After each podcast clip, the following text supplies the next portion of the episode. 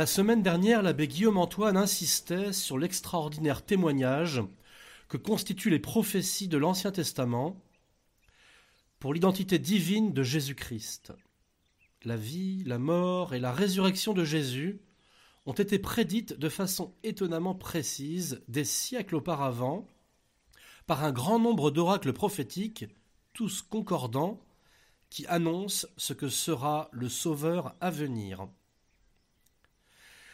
Les lectures de ce dimanche en sont une nouvelle illustration. Le chapitre 9 d'Isaïe, datant d'environ 700 ans avant Jésus-Christ, annonce que c'est en Galilée que les nations recevront la lumière de la révélation divine et seront invités à entrer dans l'alliance.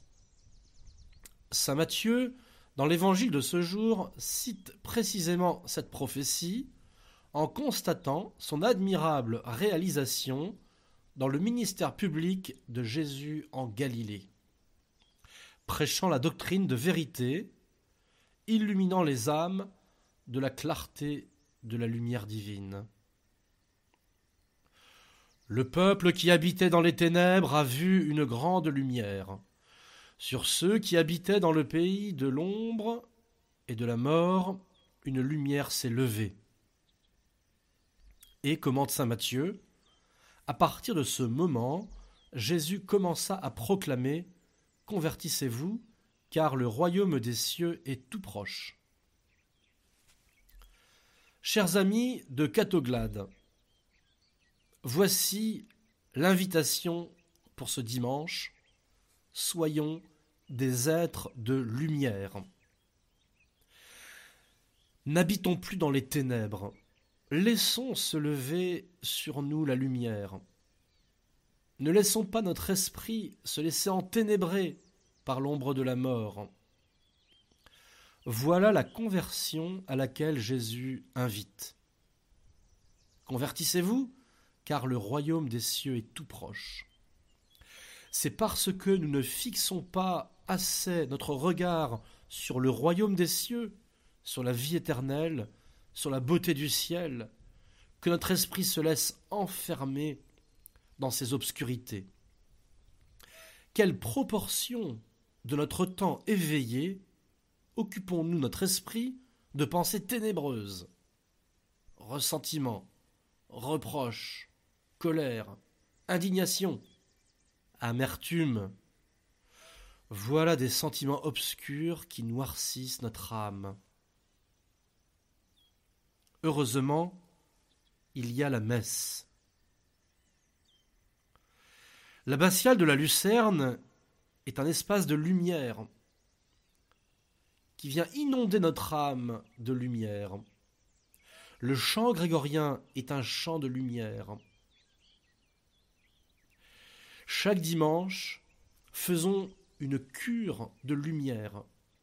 Chassons de nos esprits les ombres multiples pour nous pénétrer de pensées d'amour, de beauté, de lumière.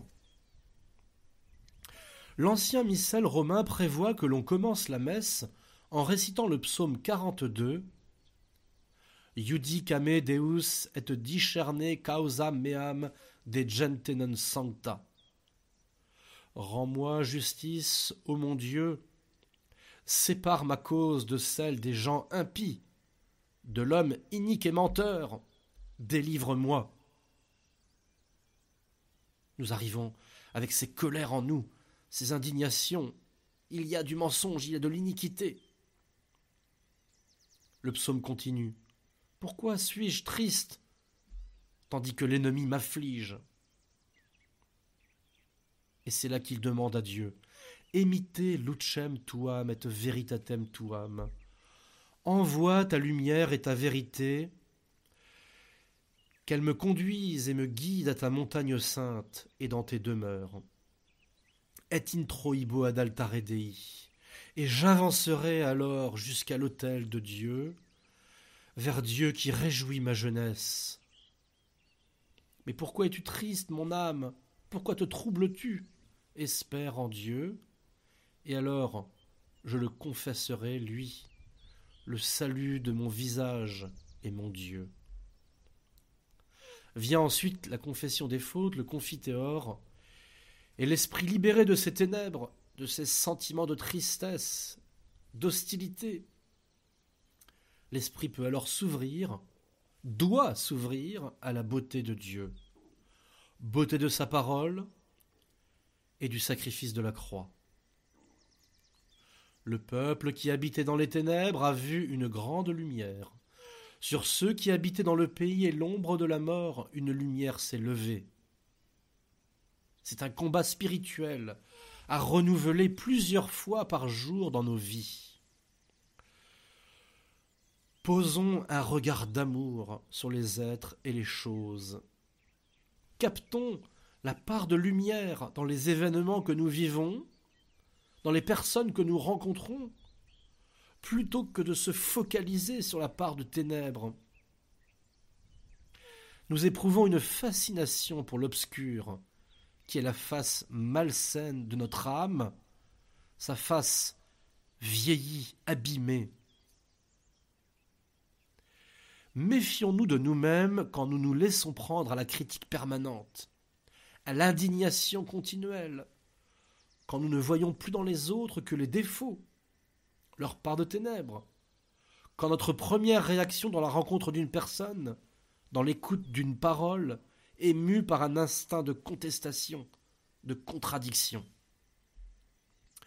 Il est certes nécessaire de comprendre ce qui ne va pas dans notre monde, de s'informer des idées mauvaises qui corrompent notre société, des courants d'influence pervers qui détruisent la famille, il est nécessaire d'être au courant des scandales qui, agitent notre Église. Notre vocation prophétique nous fait un devoir de dénoncer les mensonges, de protester contre les perversions, de rejeter ce qui nous corrompt. Mais n'oublions pas que la part obscure de nous-mêmes trouve une espèce de délectation malsaine à se complaire dans ces fils d'informations continues qui déverse en nous à longueur de jour ces pensées mauvaises. Le mal a des attaches en nous et exerce sur nous une fascination, et nous risquons de laisser enténébrer, à force de fixer nos regards, de nourrir notre esprit de scandales, de péchés, d'horreurs. Soyons avides de lumière, aimons la lumière plus que les ténèbres. On purifie son cœur à porter son regard sur la lumière, on pervertit son âme à cultiver les sentiments ténébreux.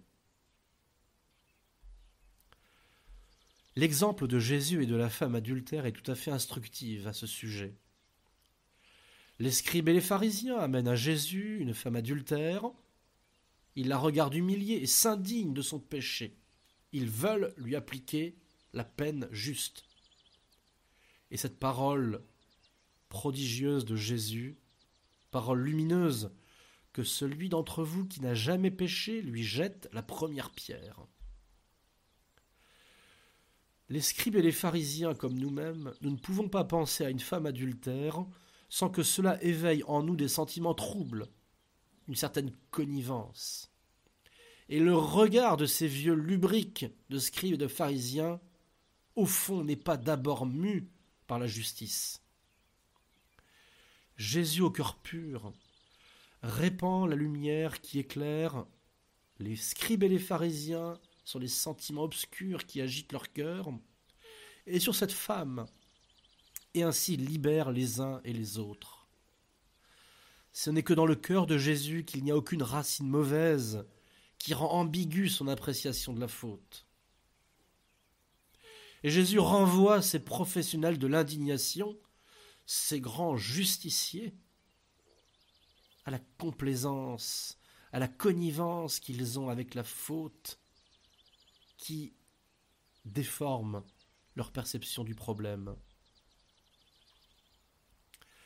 Terminons chers auditeurs du Catoglade, par ce merveilleux poème de Saint John Henry Newman. Lead Kindly Light. Poème écrit en 1833, après une grave maladie pendant son voyage en Sicile, lors de son retour en Angleterre, sur le bateau qui le ramène à Marseille, au large de Bonifacio en Corse. John Henry Newman manque de mourir et il est tourmenté intérieurement par sa quête de vérité. Il s'approche du moment où il demandera son entrée dans l'Église catholique romaine. Et là, au seuil de la mort, il prie. Conduis-moi, douce lumière, à travers les ténèbres qui m'encerclent. Conduis-moi, toi, toujours plus avant. La nuit est d'encre, et je suis loin de la maison. Conduis-moi, toi, toujours plus avant. Garde mes pas. Je ne demande pas à voir déjà ce qu'on doit voir là-bas. Un seul pas à la fois, c'est bien assez pour moi. Je n'ai pas toujours été ainsi, je n'ai pas toujours prié pour que tu me conduises, toi, toujours plus avant. Si longuement ta puissance m'a béni, sûrement encore elle saura me conduire, toujours plus avant. Par la lande et par le marécage, sur le rocher abrupt et le flot du torrent, jusqu'à ce que la nuit s'en soit allée, et que dans le matin sourient ces visages d'anges, que j'avais aimés il y a bien longtemps, et que j'avais perdus pour un temps. Conduis-moi, douce lumière, conduis-moi, toi, toujours plus avant. Que la lumière du Christ Jésus vous bénisse, chers auditeurs, au nom du Père et du Fils et du Saint-Esprit. Amen.